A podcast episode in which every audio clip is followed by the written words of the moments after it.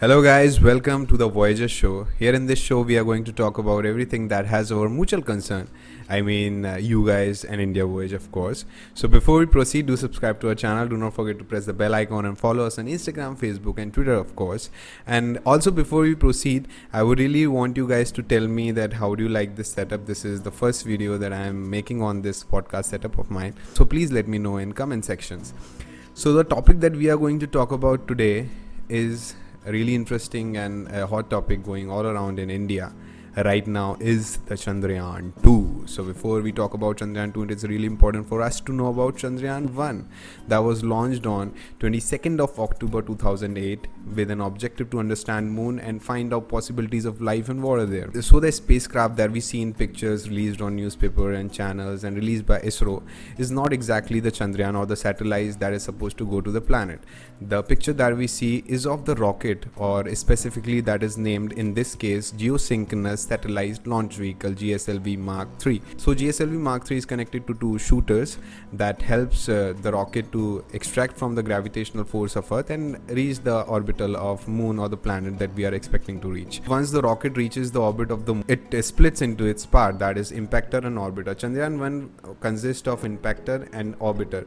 So impactor and orbiter separates from each other. Orbiter revolves around the object that has a lot of cameras and laser cameras and many other devices so as to calculate as many things as possible about moon and impactor has other devices that are used to detect metal soil water and other possibilities on the moon. So the chandrayaan 1 was there on moon for around 312 days and it figured out that there is a possibility of water and water bodies on the moon. Also chandrayaan 1 became possible with the help of russia and nasa as the impactor used in chandrayaan 1 was made by russia. And india designed chandrayaan 2 in 2009 itself but uh, again the impactor was supposed to be made by russia and russia delayed the process.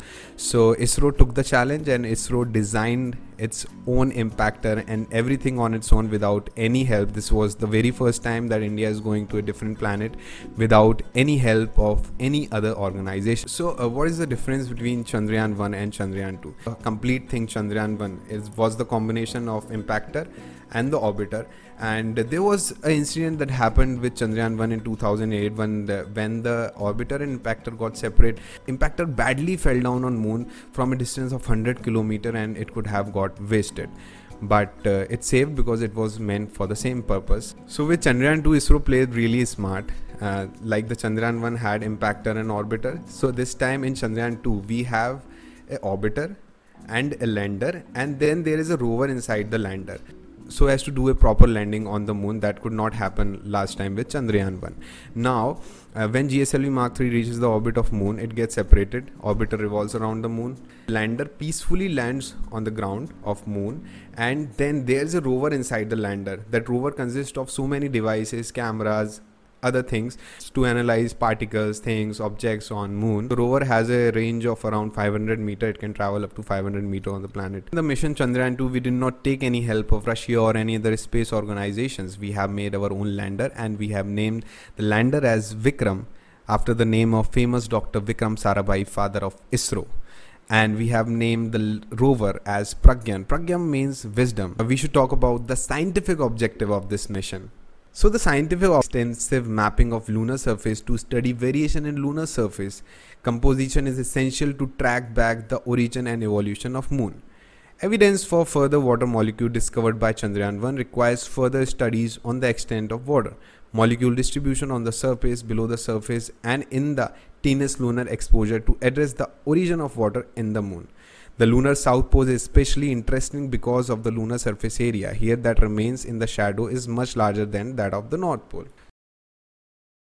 So basically the satellite Chandrayaan 2 was supposed to uh, land on moon on 7th of September 2019 and it could not happen practically because they lost connection with the lander of Chandrayaan, but the orbiter is still moving, so we cannot consider this mission unsuccessful.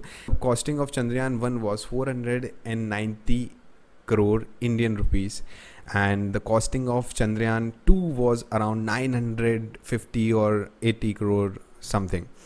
So this is the difference between Chandrayaan 1 and Chandrayaan 2. Obviously Chandrayaan uh, 2 was supposed to be more specific as they made a lander so as to do the perfect landing. Obviously we are not going to get any better results from Chandrayaan 2 as we have lost the connection from impactor or the lander or the rover. We cannot say that this mission was unsuccessful as we have just lost the connection from the lander but orbiter is still revolving around the orbit of moon and the payloads that orbiter has or we can get an idea of what kind of things we are going to get from the payloads of orbiter that are terrain mapping camera 2 large area soft x-ray spectrometer solar x-ray monitor. So these are the things that we are left with to do a research. So this was all from my side about chandrayaan 1 and chandrayaan 2 there was a brief of something that uh, anyone can watch and get to know about it although there are so many other details related to chandrayaan 1 and chandrayaan 2 that we can talk about and we should talk about. If you are interested to know more about it you can definitely write down in comments so we can come up with something different and get into details of chandrayaan 1 and chandrayaan 2 and projects of isro i really congratulate ISRO and the talented scientists of India who have done so well. And I do not consider this mission unsuccessful as we have just lost contact with lander. Orbiter is still working and we can get a, a lot of information from the orbiter. But uh, I would end up by asking you guys a simple question that uh, do you think, in your opinion, was it worth investing?